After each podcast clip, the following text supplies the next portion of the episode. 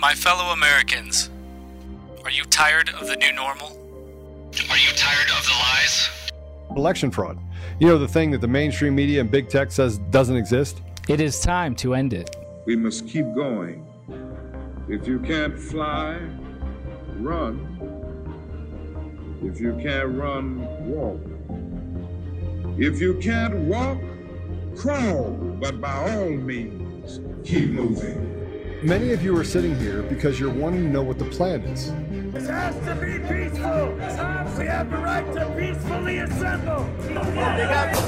The solution has been in front of us all along. Ask God if you should step in the gap and become a part of the plan. The plan is simple. And so, my fellow Americans, ask not what your country can do for you. Ask what you can do for your country. We are the plan. If you're waiting for others to do the work for you, you're going to be waiting a long time. We are Conservative Daily. Welcome back to Conservative Daily, everyone. We have a lot to talk about. I have a, a great guest that most of you are familiar with.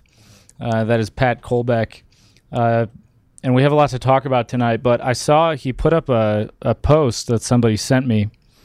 And it was regarding a motion that was just filed to hold the Michigan Secretary of State in contempt of court. Now, this is regarding the uh, O'Halloran versus Benson lawsuit.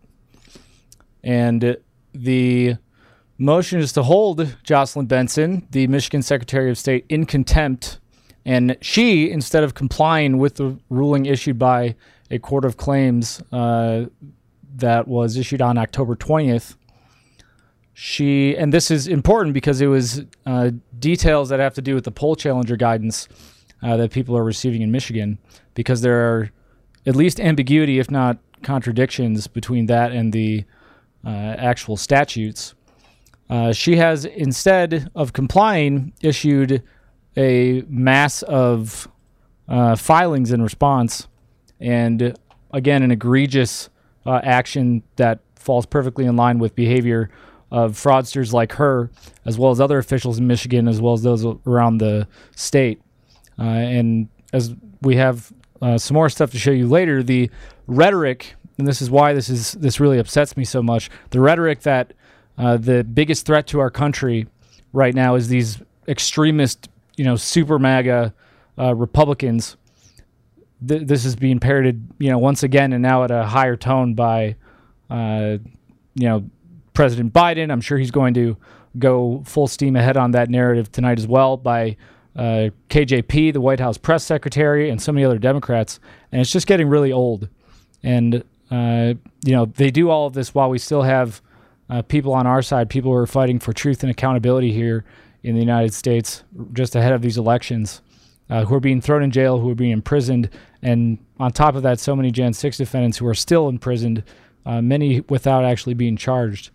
So uh, I don't want to wait waste any more time. Uh, we have Patrick Colbeck. He is the founder of Let'sFixStuff.org, and he has been working tirelessly on the election front, uh, election uh, integrity, uh, you know, on the side of things. And he's been he's been giving up a great deal of time and energy.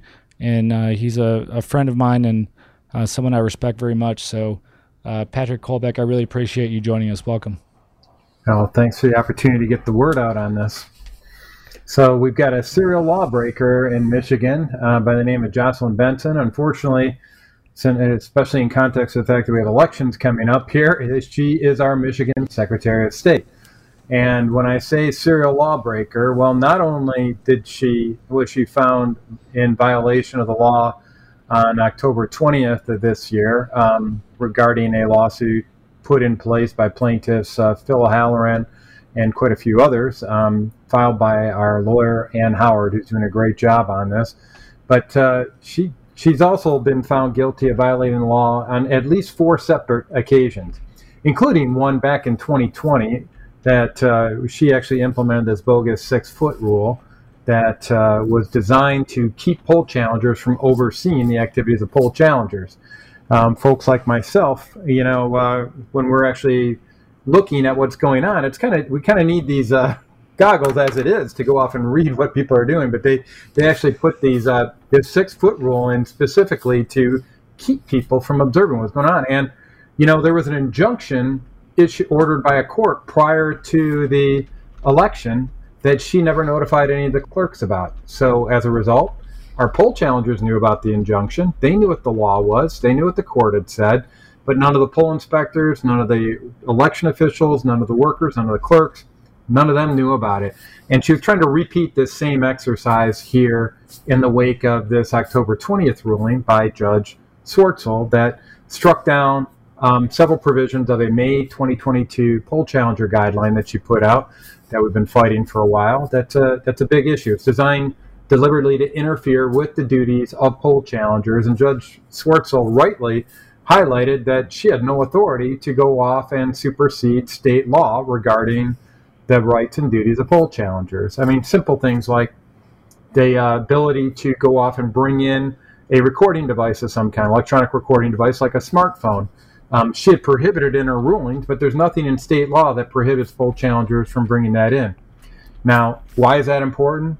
Well, Paul, you remember um, at the back of the TCF Center, a lot of people were complaining the, during the 2020 election about this mysterious delivery van that dropped off a whole bunch of ballots at the back of the TCF Center. Um, we weren't allowed to uh, document that with our smartphones. I was there, I was a poll challenger, I saw it. We were able to go off and document it in writing what happened. But let's face it, that doesn't have the same impact as showing a video. Well, you know, we put in a FOIA request, or Gateway Pundit put in a FOIA request asking for that surveillance video. We didn't get that surveillance video until after the inauguration in February of 2021. If we would have had that information right away and shown what was happening at 3:30 in the morning, that would have had a much more significant impact than than it did because uh, of the timeliness. So all we're doing, this just judge's ruling. That's one of the provisions in this ruling that Jocelyn Benson is just completely ignoring right now.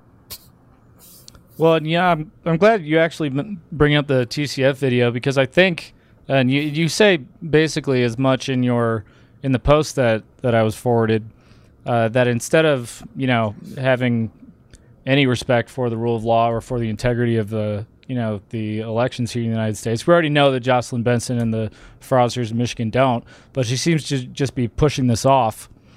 Uh, and you know she very likely intends to violate the law, just like they did in 2020, just like they uh, they have done repeatedly, and just like they're doing in other states. And then they're going to walk this down the road, and after the fact, they're going to take the narrative again. It's not going to matter to them they're just going to make it disappear and never address any of the problems that come to light uh, after the fact. Right, and you highlighted something very important. Against this backdrop, where we've got a serial lawbreaker in Jocelyn Benson, where she repeatedly has contempt for the court and demonstrates contempt for the law, um, the folks on our side of the political uh, debate, the uh, election fraud investigations, like Steve Bannon, like Catherine Engelbrecht, Greg uh, Greg Phillips, um, those folks are actually uh, sentenced to jail time for contempt. And, uh, you know, they're actually, their sin is not sharing information with uh, the court or the Congress, as the case with uh, Steve Bannon. Um, but uh, here we've got a case where we've got a sitting Michigan Secretary of State that is showing contempt for the actual law and um, is is there's nothing that happens to her. There's no repercussion whatsoever. She's trying to walk it out, as you as you indicate. She's just trying to delay and uh, maybe uh, have something happen after the after the election. And here's the crux of the argument. This shows how false uh, they are with their tactics. Is that the basis of uh, her argument for not complying with the law, and she's in the middle of an appeal.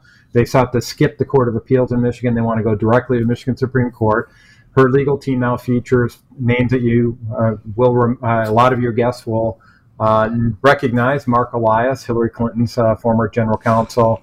Uh, he's engaged on this. So we got the big boys involved from DC. So you know you're over the target with this. And um, they're trying to, to slow walk it uh, on this again. And that what's really frustrating is that she's not being held in contempt of court. So what we saw today in this motion that was filed by Ann Howard and her legal team was saying, okay, Judge Swartzle, you issued a good ruling. It was very fair. It highlighted the statutes that were being violated. Yet our Secretary of State has done nothing to implement that. And her basic argument is that it's called laches. It means that she doesn't have time to implement it or to address the issue um, prior to the election. So instead of updating five paragraphs in a 27 page manual, she and her legal team have filed over 460 pages of legal filings to fight the implementation of this uh, ruling and essentially to fight the rule of law, which indicates not only are we over the target, but she intends to cheat again, and uh, and th- she's trying to do everything she can to um, impede the ability of, of poll challengers from overseeing her cheating. Well, you know, it, it just seems like a lot of the same behavior that we've seen. Why go to all the trouble to release all this, you know, mountain of uh, these mountains of pages of filings instead of changing a few lines? If they had nothing to hide, and they wouldn't, they don't have any problem with, uh, you know, some. From what I understand about the whole situation, very clear and straightforward updates that I can't imagine being a problem in any world where the goal is to have a, a fair election where the, the rules were very clear. It just it makes no Yeah. sense. It would take 15 minutes for them to update that manual and comply with the judge's instructions. Instead, as the motion that was filed today indicates, there's been zero indication that they've done anything to comply with the judge's orders. So that's an issue, and it needs to be addressed and needs to be held accountable. She needs to be held accountable. And frankly, if anybody should be going to jail, it should be her for serial law breaking. I mean, that's complete contempt for the rule of law. Um, she's up for election this upcoming, um, you know, uh, November 8th. So she's actually, her name's going to be on the ballot. And so she is obviously tilting the battlefield in her favor to try to subvert the rule of law and subvert election integrity, um, which uh, frankly should be concerned to all our citizens that are casting a vote this election. Yeah, and I mean the, this election truly is a I think all hands on deck situation. I think most people realize that. Uh, but I mean, you know, Michigan, you just had Liz Cheney. She just endorsed the uh, the congressional uh, Democrat there, Liz, Yeah. who? Liz Cheney. You know, Liz, the, I I haven't heard of her before. I just, Oh. I'm not familiar. Yeah. Dick uh, Dick Cheney's daughter, the the warmonger's Yeah, no, uh, no, no, daughter. I- yeah, she Yeah, I- I endorsed. just, uh, no, I'm just kidding. I, I'm just trying to highlight that she is persona non grata now. Uh, there's uh, the whole idea that she calls herself a Republican is insulting to Republicans. Well, and she comes out and endorses Elissa Slotkin. I find it hilarious that she still pretends to be a Republican while the the candidates in Michigan, including uh, Whitmer and you know Nessel and all these you know pieces of garbage, they they seem to be running on on I don't know what, and then abortion. Like they're gonna they're they they think Prop three That's all is abortion. yeah. I mean, w- do they have anything else to their platform? That I, I don't know what they've done positive for the state. They were terrible during the lockdowns and and since. Well, Tudor Dixon mopped up uh, Governor Whitmer during the two debates that she's had, but none of the other statewide candidates for a Michigan Secretary of State or Michigan Attorney General want to debate the Republican candidate. So obviously, um, we know why Jocelyn Benson doesn't want to debate Christina Karamo because Christina's just going to point out her serial law breaking, right? Um, and then you've got and right uh, then you've got Dana Nessel that doesn't want to debate Attorney Matt DePerno. For, they're running for Attorney General. So because Matt's going to expose everything that she's kind of turned a blind eye to, Matt would slaughter her- her. He would slaughter her. And Christina would mop the floor with uh, Jocelyn Benson. So, because she's got the truth on her side. That's why they don't want to debate. Uh, they made a tactical error by debating Tudor. Uh, Gretchen was cocky enough that she thought she could just wipe the floor with her, but I was actually very, very uh, impressed by Tudor Dixon, who owned the stage in both of her debates. And Yeah. I served with Gretchen Whitmer when I was in the Michigan Senate. I know how. Um, uh, let's just say how an, annoying she can be uh, for sake of simplicity. And frankly, I think she came across as annoying for anybody who's watching those debates as well. And Tudor came around as in charge and control and in command of the situation and was very, very impressive. So we think that that's going to help uh, carry the day. Um, and it's a coattail race typically in statewide races. So if Dixon does well against Whitmer, that bodes well for Nessel uh, being defeated by DePerno and uh, Benson being defeated by uh, my good friend Christina Karamo. Well, you know, it's kind of frustrating, you know, the ones that won't debate because there's a lot of them, not just in Michigan. Uh, you see them all over the country. Fetterman, uh, regrettably, uh, yeah. to a point, decided that, uh, you know, he would take his, his, uh, you know, RoboCop technology and, and try to debate. I mean, I feel sorry for the guy, but there's so many Democrats that don't want to debate because they know that they're they're done. They they, they are well, very afraid. They well, it also indicates that they use the media to cover up for them, and that's another key facet of well, why this show is so important. Why people, less and less people, are getting their news from traditional media sources, and they're going to alternative media sources like Conservative Daily. I mean, this is this is uh, I think Rasmussen put out a poll and said I think 76% of Americans get their information now from word of mouth and from alternative media sources. They're not getting it from ABC News, CBS, or NBC or any of those um, bozos, and frankly, less and less from Fox News as well nowadays, and Newsmax, and and uh, some other sources that have shown that they're not interested in getting um, getting the word out sometimes. And so, um, if I have to go on one more conservative show, uh, you know, playing catchphrase on all the different terms that I can't say when I'm on it, it, it, it that's it. I'm tired of that. This is we have a First Amendment in this country. It's time we started standing up for it.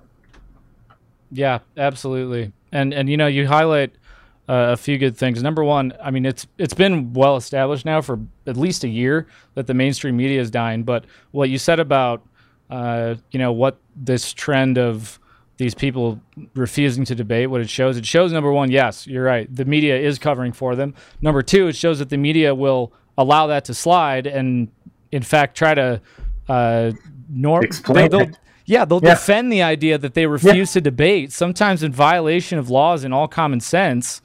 Uh i mean it's just it's it's ridiculous. It, it truly is is showing number one how afraid they are to actually have their ideas compete with these, you know, America First candidates, and it shows how completely in bed they are with the mainstream media and how that's just one organ. Yeah, and I, I, talk about that and some other points in my book where I talk about what I call influence operations. Um, the book's called The 2020 Coup What Happened and What We Can Do. And in there, I mean, we're going into an election cycle again in this uh, 2022 election. And you, the uh, key to unmasking everything that they did to seal the election in 2020 uh, 20 uh, or to prevent them from doing it in 2022 is understand how they did it in 2020. So that's what we put it out there. If you want more info on how to get it, go to the 2020coup.com. But, but guys, we got to be educated. This is no time where we can sit on the fence and and not not learn about uh, some basic civics, how elections are supposed to be run, what we can do about it. It's time to get engaged. Yeah, amen. Um, and this is the book cover. Um, and it is an awesome book, by the way. I I uh, might want to record something with you.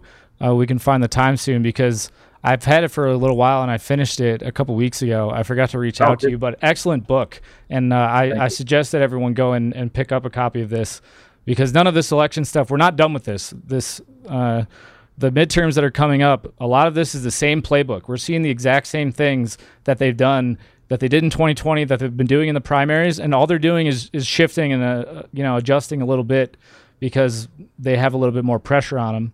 So, uh, but he Matt, or uh, Pat, you lay out a, a, great deal of detail in there and uh, about the things going on in Michigan. Yeah, no, it was, it was a great job. Um, Good. We'll, one more time. 220 footnotes in there. If you go to the website the2020coup.com. You can get links into the footnotes and check into it, and also some links to additional evidence that I wasn't able to put into the book, but it's still out there. And and encourage everybody to look at it. I mean, if, if, even if you don't buy the book, read the evidence and understand what was actually happening in that uh, in that uh, election, so that we can prevent this from happening again in the future.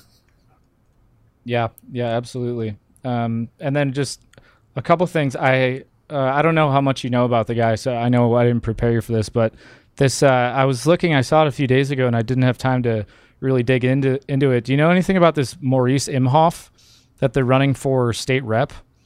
Uh, this guy, like, uh, he's supposedly there was a Gateway article about he was sharing, uh, like, you know, basically explicit images of his girlfriend who was a minor at the time. Uh, threatened to shoot up a school. I mean, th- these people are absolutely crazy. And then, uh, and then I didn't see this actually until today. That Dana Nessel, she forced a, a security team to sign an NDA after she had to be Yeah. removed from a football game. Yeah, for being too drunk to make it out on her own.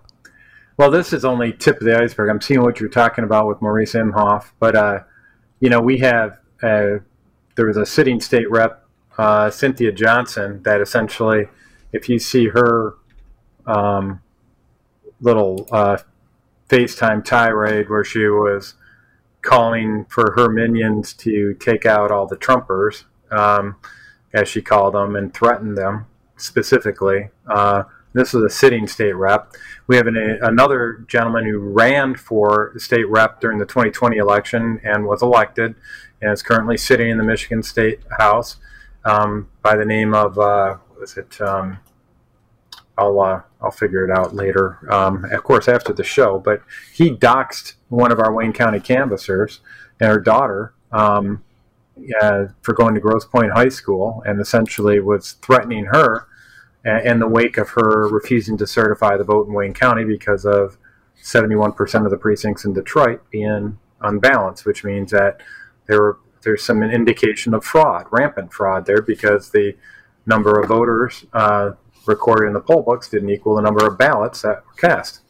So, um, you know, once again, there's these people that want to follow the law, uh, like poll challengers. We're trained to follow the law. We know what the law is. And then you got people like Jocelyn Benson, Cynthia Johnson, this new state rep from uh, Grosse Pointe area, whatever, that uh, was elected that doxed uh, Monica Palmer's child. Um, and uh, the law, they're all the lawless side of it. So it's law versus lawlessness. And that's why this uh, motion that was filed today by Ann Howard and her team um, in the Court of Claims in Michigan is so important because sooner or later we got to hold these guys accountable for following the law. Yeah, hundred percent. Um, do you do you want to go through any of the motion uh, briefly? Uh, we can call it up if you'd like. Um, let me see here. All right, share it with you. And remember, we do have an excellent sponsor of the show, and that is Air Medcare Network. So today's podcast is again sponsored by Air Medcare Network. And if you live in a rural area that's hard to reach by road, or if you like to hike or spend a lot of time outdoors, or do uh, you know dangerous things like some of us like to do, that may require some emergency medical attention, we all want to make sure that our family is protected in a medical emergency. Uh, and health insurance will not always cover the cost of an emergency medical flight if, in fact, you do need one. But with Air Medcare Network, you are covered. For as little as $85 a year, not only you, but your entire household will be covered in case you ever need air medical transport. Uh, this is a super, super good deal, very low cost, and it's insurance that if you need it, you do want to make sure that you have it. I know people personally who have had to cover those costs, and believe me, they are very expensive. So simply visit airmedcarenetwork.com slash daily and use promo code daily. Receive up to a $50 Visa gift card back when you sign up today. That's airmedcarenetwork.com forward slash daily and promo code is daily. Go check them out. And I also have a few other uh, a few other things. If you have a few more minutes, I can keep you on for that as well.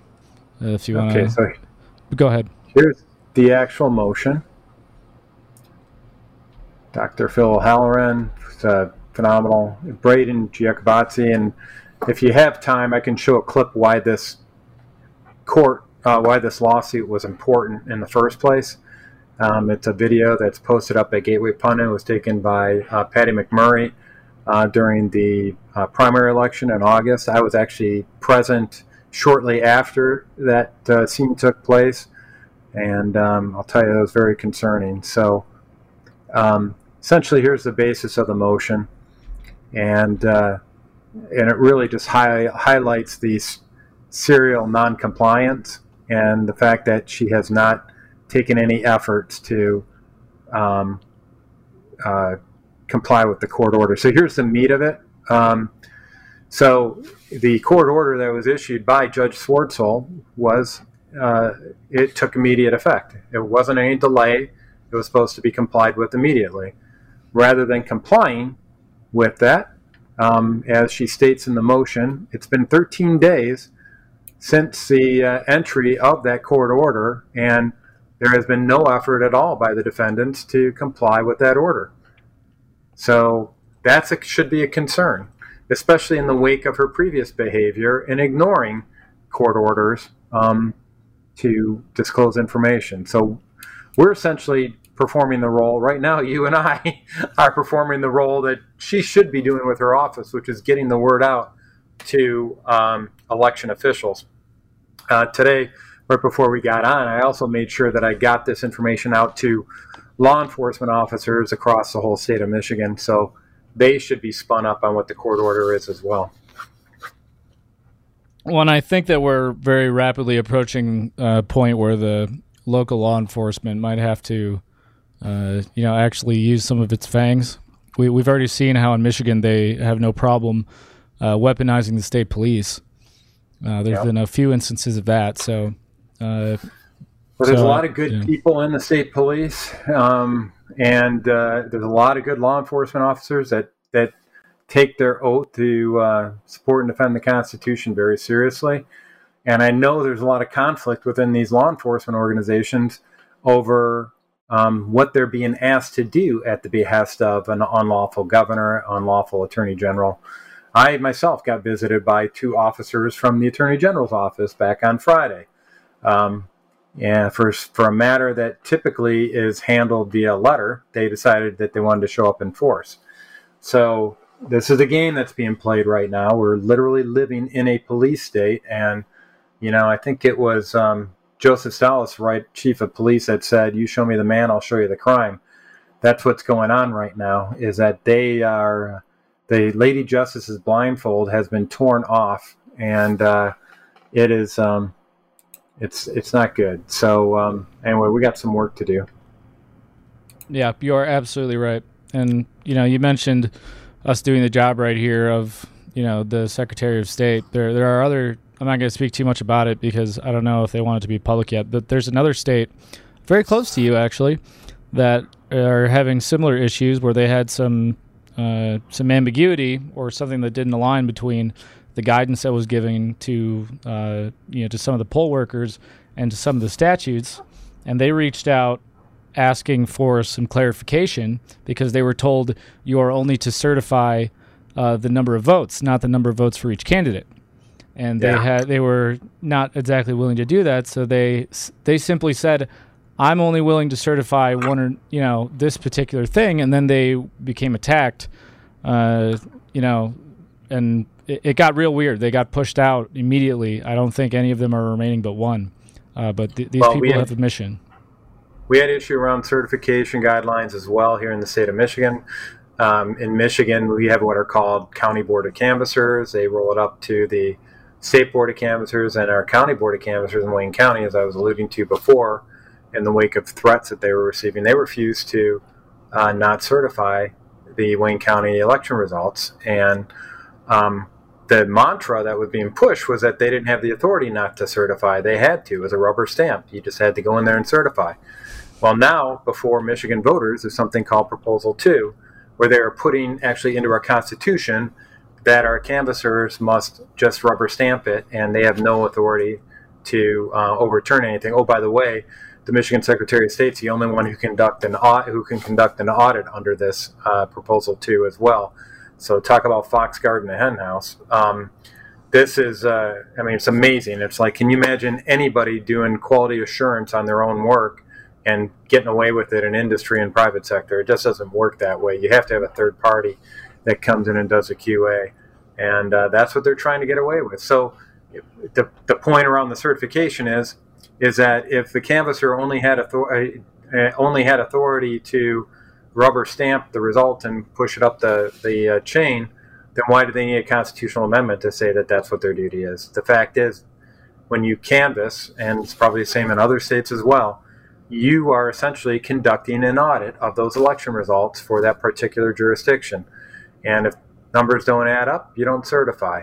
And that's what they didn't do initially in Wayne County. Then they had a commitment that there would be a, a an audit uh, performed.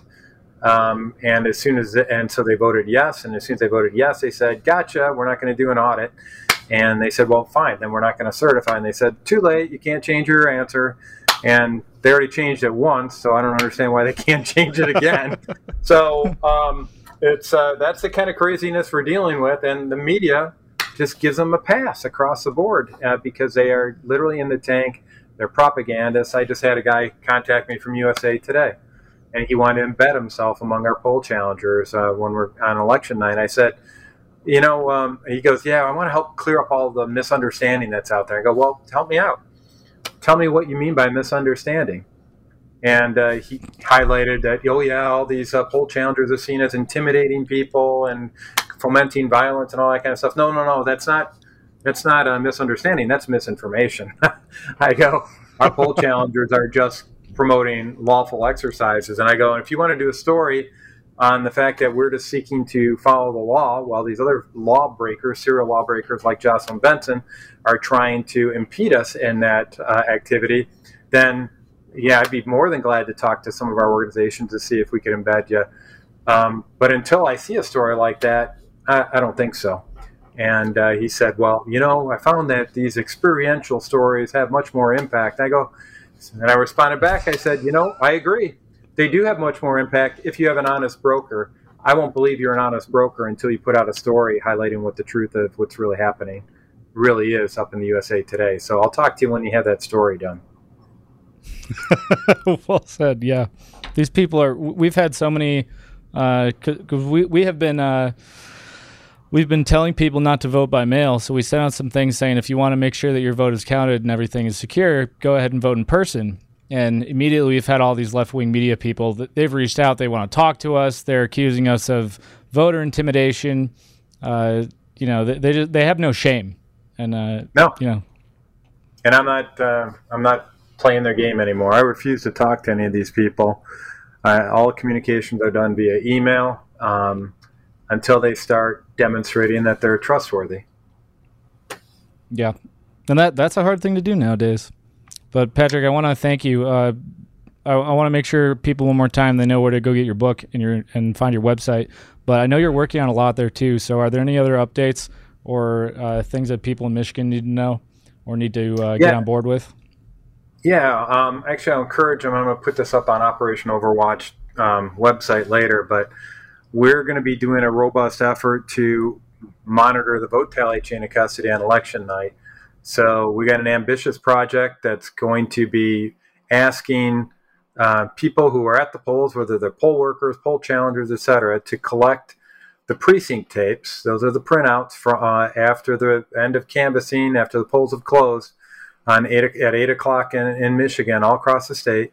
Um, we are asking them to uh, upload the precinct tapes to um, website called electioneyes.us. Um, and if you could do that, that will help us in our troubleshooting because we're going to be reconciling that against the data that the Secretary of State is putting out, that the various clerks are putting out. And uh, also, we're going to reconcile it against uh, what Edison Research data streams are showing as well and identify anomalies in the election results real time rather than after the fact. So if you could uh, get people to go to electioneyes.us, that's E Y E S um, dot US, um, that would be good to let people know about that. And uh, there's, I think that same form, that same ability is out there for quite a few states all across the country. I know you got a pretty broad audience, so um, you could also update your information for your uh, precincts uh, at that website as well. And just so you know, in Michigan, uh, under MCL 168.807, uh, they are required by law to provide you with that information after the polls close. So um, don't let them say that they can't give it to you. It's actually by law, they're responsible for doing it. Tell them they'll be guilty of a felony if they don't comply. Awesome, absolutely. So that's for those on audio. Election, L E C T I O N E Y E S, electioneyes.us. Uh, Yep. So thank you. I didn't know about that website. Thank you, Pat. And then again, your website is uh, you've got let'sfixstuff.org and then the2020coup.com where you can get your book. Yeah, thank you very much, Paul. Appreciate it, and uh, God bless your efforts. And this is how we win, guys. We go around the mainstream media and go directly to the people. So everybody that's listening here, tell two friends so that they can tell two friends, and so on and so forth. Boom. Exactly. Patrick, I really All right, appreciate you coming on. Thanks, brother. God bless you. God bless. Bye bye. This episode of Conservative Daily is brought to you by DCF Guns. They're not just a supporter and a partner of the show, they're an organization that is on the front line of promoting safe and responsible gun ownership. Along with being a staunch defender of the Second Amendment, they have a lot of different things inside of their three ranges and stores. So they have a gunsmith at every location, they have the ability to do massive amounts of training, uh, anything from beginners all the way up to uh, competitive shooting. Um, they're also the best gun store in Colorado. Uh, between a mar- massive arsenal of top tier firearms, competitive pricing on ammunition, they're a go to resource for newcomers and expert shooters alike. Memberships there start for as little as $25 a month and offer an arsenal of benefits beyond that, such as store wide discounts and special access to training. Even better, what you're seeing right now is DCF Guns also has an e commerce option, meaning you can take advantage of the awesome prices without leaving your home just visit dcfguns.co and start browsing. I do want to tell you that as a listener of conservative-daily.com, you get an additional 5% off everything in the store. You have to use discount code Joe. That's J O E. That's discount code Joe. Go to dcfguns.co and use discount code Joe. J O E. That's me. Or it's coffee, cup of Joe. Um, but you can go there and save an additional 5% off every single thing on the site. Um, as always, we'll keep the range hot and the deals hotter only at DCF Guns in Castle Rock and Colorado Springs and now online, available to everyone across the entire country. All right, so my Michigan is very dear to my heart. I grew up there, uh, you know, my whole life until I moved out to uh, Colorado. But same things going on. Uh, these these Secretary of States, these demons, just like uh, like Dana Nessel, like uh, you know Katie Hobbs, you know the one who hid in the bathroom.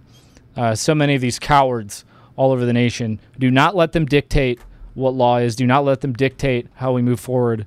All hands on deck. I really do believe that we can uh, we can overwhelm them this election cycle. We just need to all turn out, and we need to just like he said. I love that Patrick said that. Tell two friends to tell two to tell two, uh, and I don't think they can stop it.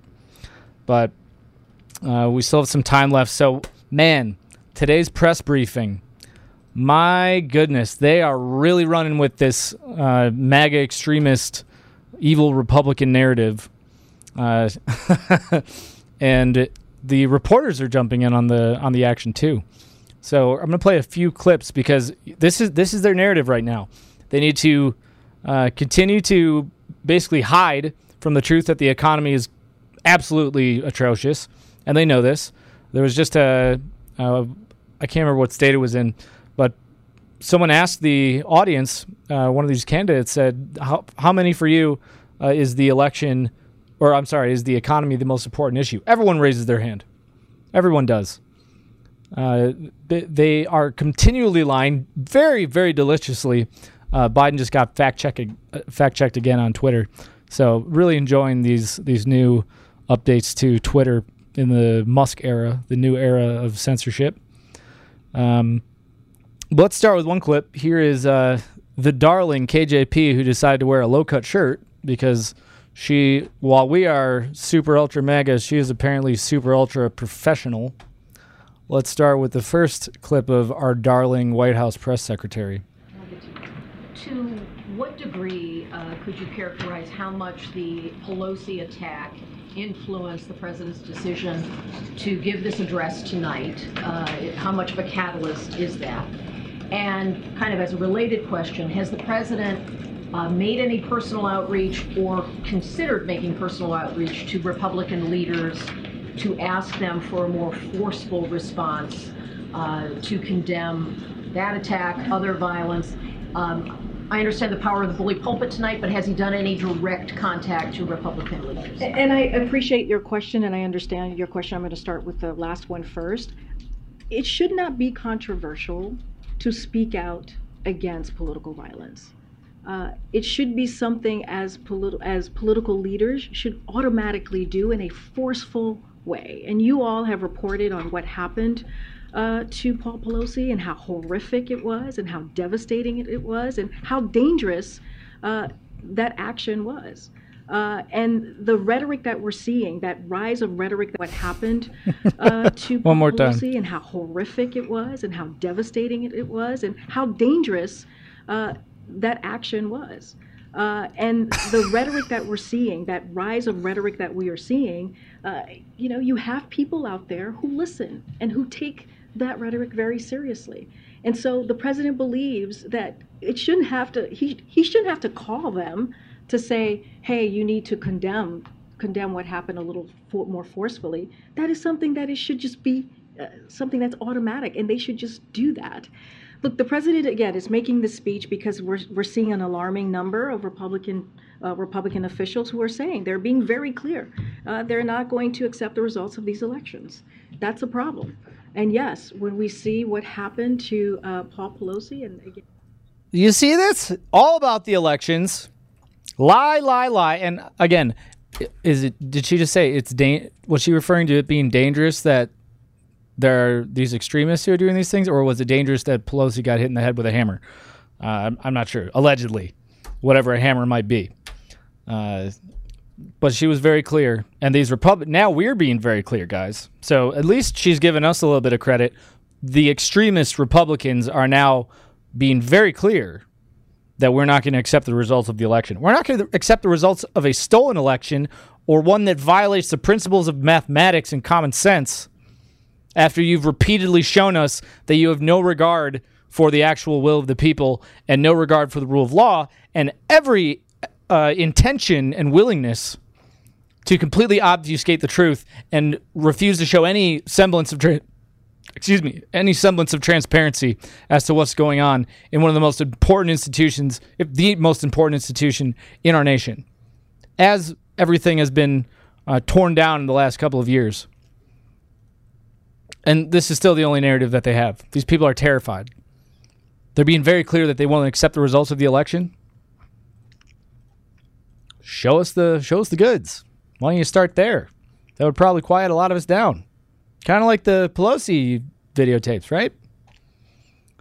But again they won't probably not going to show us tapes for for the pelosi uh, break-in. Just like they won't show us the code. Just like they won't show us anything. Because we don't deserve it. Because they're the ones who get to say. They're the ones who get to do the audits. They're the ones who get to do the hand counts touching the ballots is illegal and questioning the narrative. That's illegal too. So let me let me know in the comments. What do you guys think? Are we gonna have another blood red speech? Maybe it'll be like a blood pink or like a pride uh, maybe it'll be pride red. Maybe it'll be different shades of red. These psychos. So another one. Let's uh, just remember that KJP was very clear that Biden has always been against political violence. He's always been against it. on violence, political violence. Do you know if the president has had a chance to speak directly to Paul Pelosi yet?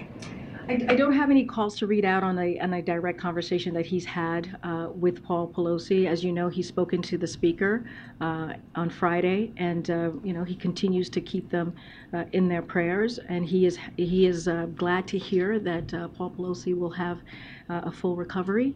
Um, and I'll just leave it as that for now. Go ahead, Tam. Yeah, um, I just wanted to go back to Kelly's first question. Um, was the attack on Paul Pelosi um, an impetus for this speech to happen? Was it an inspiration? Had the president already been working on it? What's the timeline So on speech? uh, just a little, just just to to share, you know, the, this is something that the president has talked about for some time, right? This is nothing. This isn't new for this president. He's talked about. We all know about the soul of a nation and how uh, he decided. Uh, one of the reasons he decided to to run in 2019 was because of what he was seeing, was because of what occurred in Charlottesville, which was devastating to see that uh, in our streets Oh my goodness. um, in American in, in, in, in America, and he spoke very clearly. You saw you saw the op-ed that he wrote when he saw that. Uh, and so it has always been something that's been top of mind for him. He spoke about it. Oh, top of mind. Saw- Let's back it up. The op-ed that he wrote when he saw that, uh, and so it has always been something that's been top of mind for him. He spoke about it in his inaugural speech. Uh, you know, the soul of our nation and protecting our democracy. He he spoke about it uh, uh, uh, on January 6th, the anniversary of January 6th, just this past year. Uh, you heard him speak about this at in front of Independence Hall or at Independence Hall, outside of Independence Hall to be more specific, where you know our democracy started, if you will. And so this is a conversation that he continues to have. Uh, clearly, we are seeing an uptick, a sad uptick of, of rhetoric, uh, of political rhetoric coming from uh, really extreme Republicans uh, in office. And also, yes, you know, we saw this violent, awful, horrific attack on Paul Pelosi.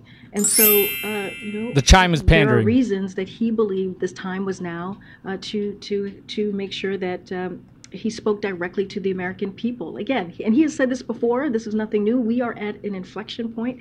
These are not regular, regular, normal times. the, the these are not regular normal times. Is there a difference between regular times and normal times, or is, is regular normal? Is that like super ultra mega? My goodness! And what are, what are they talking about this escalation? We've been saying the same thing for like two years. All the candidates are saying the same thing. You people are criminals. You're destroying our country. You're letting crime go out of control. You're not protecting Americans. You've destroyed the economy. You want to murder our babies. And show us what we want to see with the elections. Just show us the tapes. Show us the footage from January 6th. Show us the footage from Pelosi's attack. Show us the code.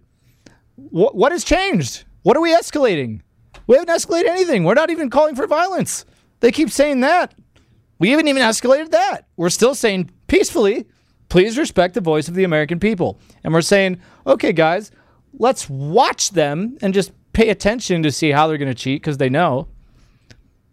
These people are such liars. Man, this woman, I swear, I can't, I, like, in terms of her ability to BS absolutely every question and say absolutely nothing going in circles, she deserves a raise. For actually being a White House press secretary, she should be fired immediately. But that's what you get when you put someone in based on skin color, right? Ah. And uh, Peter Doocy coming in clutch yet again. Let's watch this delicious exchange. Just pay attention how often they are hitting the narrative of the extremist uh, Republicans. The- These these evil Republican extremists, these super MAGA extremist Republicans, because this is their whole narrative right now. They're demonizing us just like they did before January 6th, just like they did to all Trump supporters. And let me know, think, mull it over while you're watching this clip. What are we going to see? Are they just going to steal and steal and steal, and then they'll delay it a week or two or whatever they have to, and then we'll just deal with more stolen elections and then figure out what we're going to do next? We're going to overwhelm them, and then they're going to panic and probably delay it. Who knows? Maybe they'll delay it six months because they won't be able to count the votes in time.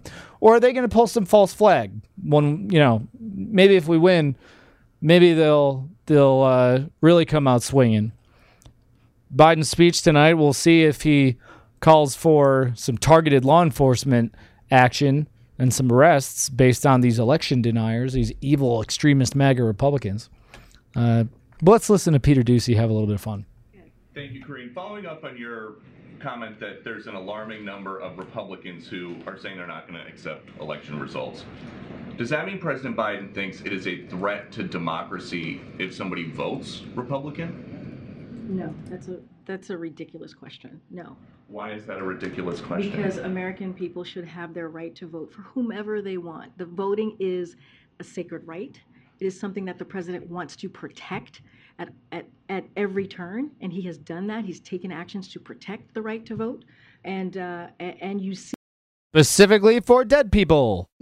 uh, Democrats in Congress also doing the work to protect the right to vote. We are talking about mega MAGA uh, Republican Ah, mega MAGA. who have been very clear about this. Who who say who say uh, you know they are uh, pro police, but then they are also pro insurrectionists. That is, you cannot be pro police and be pro pro insurrectionists. Who also say they want to defund the FBI. That's a problem. That is a problem that we are seeing, and who I've said have been right. very clear. Hold on a second. The police is not the FBI. I don't know if you guys caught that. She's now saying pro police, pro insurrection doesn't matter or doesn't equate. Mm-mm, doesn't work there. Doesn't jive. So pro police and pro insurrection doesn't work. You also can't be anti FBI. The same people who've arrested hundreds and hundreds of Americans, probably more, we're in the thousands at this point, for nothing who lied about Russiagate, who lied about the Ukraine call, about everything. They've lied about everything. How many can't be against the FBI? My God, know your audience, woman. Police, but then they are also pro-insurrectionists. That is, you cannot be pro-police and be pro, pro pro-insurrectionists who also say they want to defund the FBI. That's a problem. That is a problem that we are seeing, and who I've said have been very clear that they have they have been very clear about pushing and peddling uh, the big lie, peddling dangerous conspiracy theory, and so that's what we're talking about. But the American people have their they have their right to make a decision on who they want to represent them, and they should be allowed to do so. Okay, in the context of calling out election deniers, then, is he going to call out Republicans that deny election results and Democrats that deny election It doesn't results? ma- it doesn't matter if there's a D or an R after your name. Uh, he will call out any rhetoric uh, that is a poli- that that leads to po- potentially political violence or that calls to political violence for political violence. That is a problem. Pre- Almost got that one. Always, always condemned uh, political violence. It doesn't matter again if you're a Republican, an Independent, or a Democrat. So President Biden thinks democracy can survive even if Democrats are not in charge of Congress. The president is optimistic. He is an optimistic. You know this, Peter. He is an optimistic person, and he understands there is majority of the Americans out there who do not believe in election and in, denying an election, who believe in actually protecting our democracy. Uh, there are a majority of Okay, again, I'm sorry. We're not denying an election. We're denying that the election was fair. That the people who voted in the election actually ended up electing the candidates that they chose, right? I mean, sophisticated first grade level wordsmithing here, KJP, really. Man, and at least, at least she's being very clear. Out there who do not believe in election and in, denying an election, who believe in actually protecting our democracy. Uh, there are a majority of Americans who believe in strengthening our democracy, and that's what we see. But the president, as the president of the United States, he believes it is his it is his duty, is his responsibility to call out this rhetoric, and that's what he's going to continue to do. Go ahead. Thanks, Frank. Um, on uh, the election in Brazil, has the U.S. have U.S. officials made any outreach to Bolsonaro to try and encourage him to accept the results of that election and, and of that transition process? So I uh, don't have any calls to reach to read out to you on any conversation with uh, with uh, Bolsonaro, but we are glad to see that President Bolsonaro uh, acknowledged the results of the election. No plans to reach out. I wonder if if uh, Bolton. I wonder if John Bolton reached out to Bolsonaro, maybe to, you know, tell him that he's really sorry that he lost. Who knows? I would actually. We should. I would love to see John Bolton's phone calls. Wouldn't Wouldn't that be great? We have a little bit on Brazil, but she said that he was very clear. Um, very clear about Biden being super, super against political violence. So we're glad to see that. Let's uh, ask you if you guys remember that, in fact. Let's see if that jives with your memory. If Biden has always been super clear about being against political violence and always speaking out against speech that might might possibly create uh, political violence. So we have one more video. Let's take a trip down mem- memory lane, shall we? You have repeatedly. Wait, you have just repeat. No, you've been talking You back made and a forth. statement. I'm asking you. I would no, love you to know, end it. sir. I would love to I- end it, I- and you know, if you want to switch seats, We, we would could very quickly. We could do that, but I'd I'm send no, in I'm- the National Guard. It would be over. There'd be no problem. Okay, But they don't want to accept the National Guard. You have repeatedly criticized the the vice president for not specifically calling out Antifa and other left wing That's right. extremist groups. But are you willing tonight to condemn white supremacists and militia groups and to say that they need to stand down and not add to the violence in a number of these cities, as we saw in Kenosha and as we've seen in Portland? Sure, are you I'm prepared to, to, do specifically that, but do it? Well, I go would ahead, say sir. I would say almost everything I see is from the left wing, not from the right wing. So what are you- what If are you- what are you saying? I'm, I'm willing to do anything. I want to see Well, peace. then do it, sir. Say it. Do it. Say it. Do you want to call him? What do you want to call him? Give me a name. Give me a White name. Go ahead. supremacists Who and would white you like me to supremacists. condemn? White Proud Boys. supremacists and right wing Proud militia. Boys. Stand back and stand by. But I'll tell you what. I'll tell you what. Somebody's got to do something about Antifa and the left because this is not a right wing problem. His This own is a left wing. FBI director This is a left wing of problem. white Go ahead, sir. supremacists. Antifa's an idea, not an organization. Oh, you got it. Not kidding. militia. That's what Oh, his It's an idea. FBI, his FBI director Gentlemen, said. I'd white go Antifa is an idea, not an organization. Oh, you got it. not militia. That's what Oh, his it's an idea. FBI, his Okay. FBI director Gentlemen, said. Well, we're then gonna, you know what? No, He's no, that, we're done. We're done, sir. we're moving on to the next. everybody We're moving. When you a bat advice hits in you your over the head, that's not an idea. Everybody in your administration tells you the truth is a, has a bad idea. Can I tell you what? You have no ideas. that are Antifa, Antifa is a dangerous All right, radical gentlemen, group. we're now moving on to the Trump and and, you ought to be Biden careful with records. them. They'll overthrow you. When a president, seconds. I'm going to ask a question. Oof. Oof. Hey. Oh, that was juicy. so, what do you guys think? Give me a verdict. Let me know what you guys think. Was that Biden calling out any calls for political violence or, you know, being very clear about always speaking out against uh, political violence or words or rhetoric that might lead to political violence? I don't know. Because, you know, Antifa, the, the idea, the idea of Antifa, were those same people that said, you know, pigs in a blanket, whatever, you know, fry them alive, you know, whatever they were saying, the little, you know, you, know, you know the thing.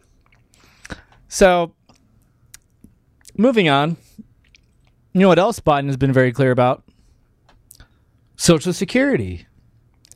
And bless you, Elon Musk. The White House issued uh, let me let me do a reveal for you. The White House put out this tweet. Whabang! Seniors are getting the biggest increase in their Social Security check in 10 years through President Biden's leadership. If that's what they call it, sure, we'll call it leadership.